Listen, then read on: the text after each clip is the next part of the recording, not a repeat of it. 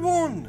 It's Mr. Charlton here, and this is Audio Story 374. Now, the next story has been chosen by different children across the world. It has been chosen by Mark and Agnes. Hello, Mark. Hello, Agnes. And it has been chosen by Mary. Hello, Mary. And they asked for a My Naughty Little Sister story from the collection. Are you ready? Okay, let's begin. My Naughty Little Sister by Dorothy Edwards. The story I have chosen is called When My Father Minded My Naughty Little Sister. My naughty little sister had a very cross friend. My little sister's cross friend was called Mr. Blakey, and he was a very grumbly old man.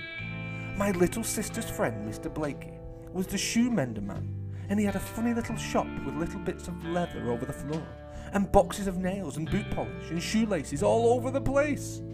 Mr. Blakey had a picture in his shop too. It was a very beautiful picture of a little dog with boots on all four feet, walking in the rain. My little sister loved that picture very much, but she loved Mr. Blakey better than that. Every time we went to Mr. Blakey's shop with our mother, my naughty little sister would start meddling with things, and Mr. Blakey would say, Leave that be, you vermint, in a very loud, cross voice, and my little sister would stop meddling at once, just like an obedient child, because Mr. Blakey was her favourite man. And one day, when we went to his shop, do you know what she did? She went straight behind the counter and kissed him without being asked. Mr. Blakey was very surprised because he had a lot of nails in his mouth. But after that, he always gave her a peppermint humbug after he had shouted at her. Well, that's about Mr. Blakey, in case you wonder who he was later on. Now, this is the real story. One day, my mother had to go out shopping, so she asked my father if he would mind my naughty little sister for the day. My mother said she would take me shopping because I was a big girl, but my little sister was too draggy and moany to go to the big shops. My father said he would mind my little sister, but my little sister said, I want to go, I want to go. You know how she said that by now, I think. I want to go, I want to go. And she kicked and she screamed, and I want to go, I want to go. And she continued, and she continued, and she continued. My mother said, Oh dear, how tiresome you are, to my little sister. But my father said, Oh, you'll jolly well do as you're told, old lady. Then my naughty little sister wouldn't eat her breakfast, but my mother went off shopping with me, just the same. And when we had gone, my father looked very fierce and he said, What about that breakfast? So my naughty little sister ate all her breakfast up, every bit, and she said, More milk, please, and more bread, please. So much that my father got tired getting it for her. Then, as it was a hot day, my father said, I'll bring you my work into the garden and give an eye on you at the same time. So my father took a chair and a table out into the garden, and my little sister went out into the garden too. And because my father was there, she played good child games. She didn't tread on the baby seedlings, or pick the flowers, or steal the black currants, or do anything at all wicked. She didn't want my father to look fierce again, and my father said she was good, a nice child. My little sister just sat on the lawn and played with rosy Primrose, and she made a tea party with leaves and seeds. And when she wanted something, she asked my father for it nicely, not going off and finding it for herself at all. She said, Oh, please, father, would you get me my rosy Primrose box? And my father put down his pen and his writing paper and got out of his chair and went and got it for her, which was on the top shelf of the toy cupboard. It had all the rosy Primrose Tatio clothes in it. Then my father did writing again, and then my little sister said, Please, can I have a drink of water? She said nicely, Please, please. That was very good of her to ask, because sometimes she used to drink germy water out of the water butt, but father wasn't pleased at all. He said, Bother, because he was being a busy man, and he stamped and he stamped and he stamped all the way to the kitchen to get the water for my polite little sister. But my father didn't know about Rosie Primrose's water, you see.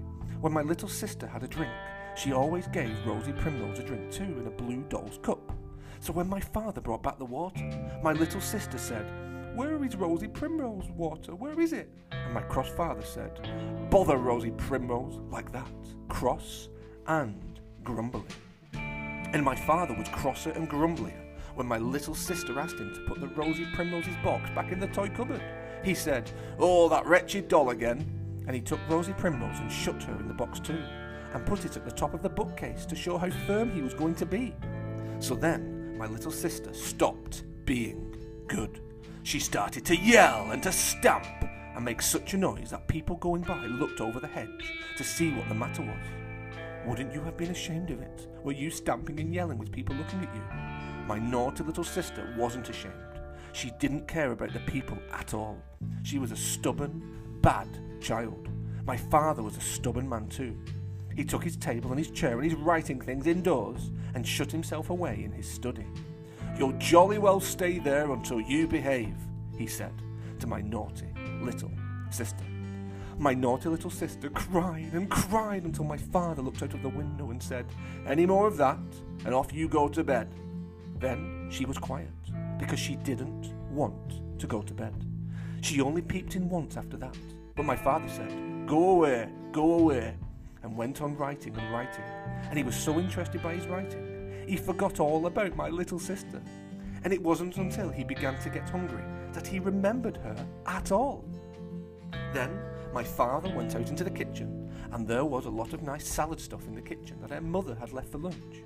There was junket too, and stewed pears and biscuits for my father's little sister's lunches.